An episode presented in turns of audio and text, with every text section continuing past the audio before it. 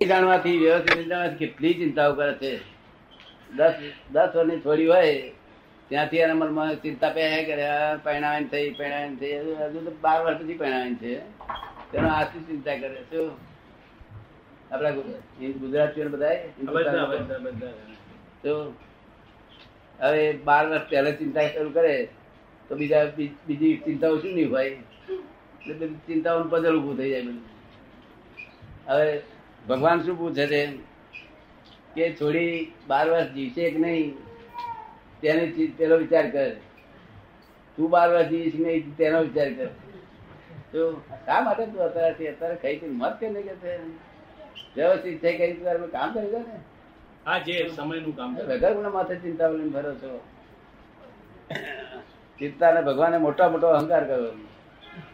કે તને કોઈની પર ખાતરી નથી. કે અમારું થશે એવું ખાતરી, શ્રદ્ધા જ નથી કરી પણ એટલે કેટલાક લોકો ભગવાન પર શ્રદ્ધા રાખી નહીં પડે છોડી દેશે ચિંતા. ભગવાન જે કરવાના છે કરશે કે પણ આ તો બસ ચિંતા પોતે જાતે કરે. તે કૃષ્ણ ભગવાને કહ્યું જીવ તું સિંધુ ને સોચ ના કરે કૃષ્ણ ને કરવું હોય તે કરે. શું કહ્યું છે? છતાંય કૃષ્ણ ભગત ને કહું છું કે સોચના શું કરો છો? ભગવાન તો કે છે. એમને શું નાવું છે કે.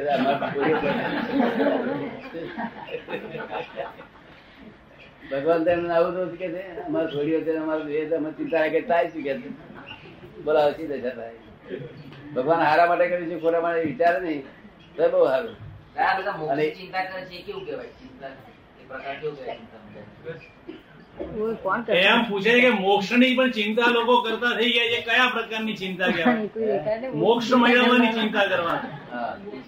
મોક્ષની ચિંતા મોક્ષ ક્યારે મળે ક્યારે મળે એની ચિંતા નહીં. ના એની ચિંતા ના ભાઈ મોક્ષ મેળવવાની ઈચ્છા હોય. ચિંતા ના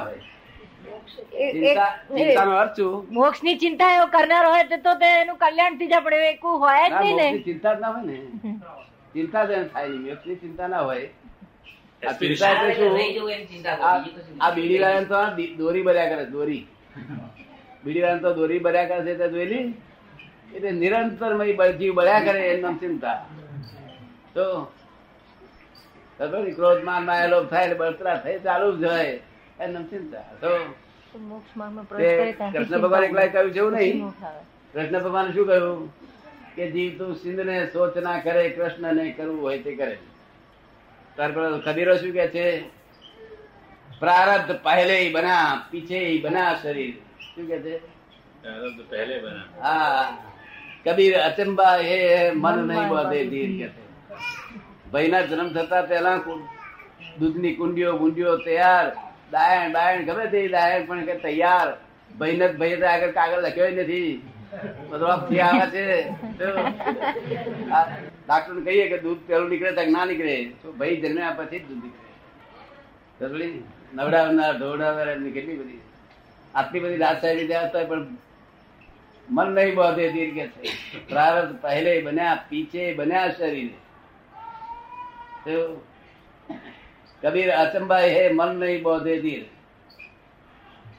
વાત સાચી છે ને?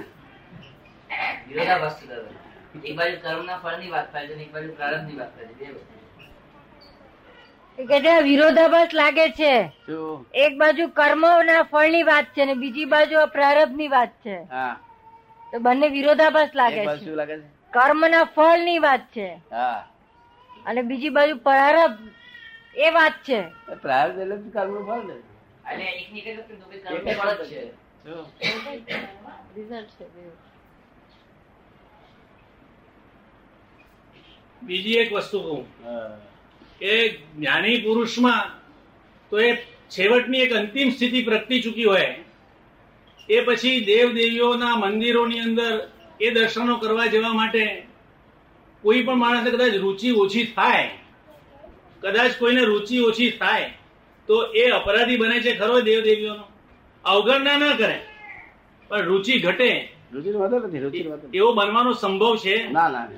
કોઈ એનો અવગણ એની પર પ્રહાર કરે તો ના પ્રહાર અવગણના ના કરે પ્રહાર પણ ના કરે. પછી વાતો નહીં. રુચિ ના આવે ને તમે ના જાય તો બાર દ- બાર બેસી રહ્યો બે જણે, કઈ નહીં. એનું અનુસંધાન જ્ઞાની પુરુષ સાથે હોય. હે? એનું અનુસંધાન જ્ઞાની પુરુષની સાથે હોય. હા બરાબર. એ ખરું. એ બરાબર છે. પણ ગમે ત્યાં આગળ દેહાસનમાં પહેરાય ના પહેરાય એની પર પ્રહાર ના કરે ને કોઈ જાતનો વાત નથી. જો આ તો અમે અનંત અવતારના માણસોને બધા છાપ પડેલી હોય છે સમજો ને? આ એક એક જ જૈન હોતો નથી એક અવતાર જૈન હોય છે, બીજા અવતાર રામ થાય છે, ત્રીજા વૈષ્ણવ થાય છે, શિવ થાય છે અહીંનો અહીં ભટેક ભટેક કર્યા કરે સમજો એટલે બધી જાતની પ્રકૃતિઓ પડેલી છે એટલે અમે આ જે આ સંજોગ ભેગો થાય તો દર્શન કરી બધા કરવા તો અને ના કરો તો વાંધો ને દર્શન ના કરો તો? પણ કરવા જેને મેં અનુકૂળ આવે તો કરવા ના અનુકૂળ પણ ઉપર એ ના કરવું. કારણ કે આપણે જાણીએ છીએ કે મૂર્તિઓ છે. શું છે? એટલે તો આપણે ત્યાં ગવાય છે કે કે અમૂર્તના દર્શન મૂર્ત કરે છે. હા. મૂર્ત અમૂર્તના દર્શન કરે મૂર્તિ અમૂર્ત અમૂર્તના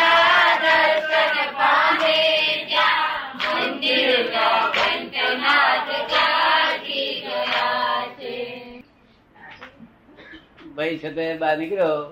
રિલેટિવ રિયલ જુએ એટલે પોતે મૂર્તિ. અને અમૂર્ત ને જુએ છે. પોતે મૂર્તિ છે છતાં અમૂર્ત જુએ છે.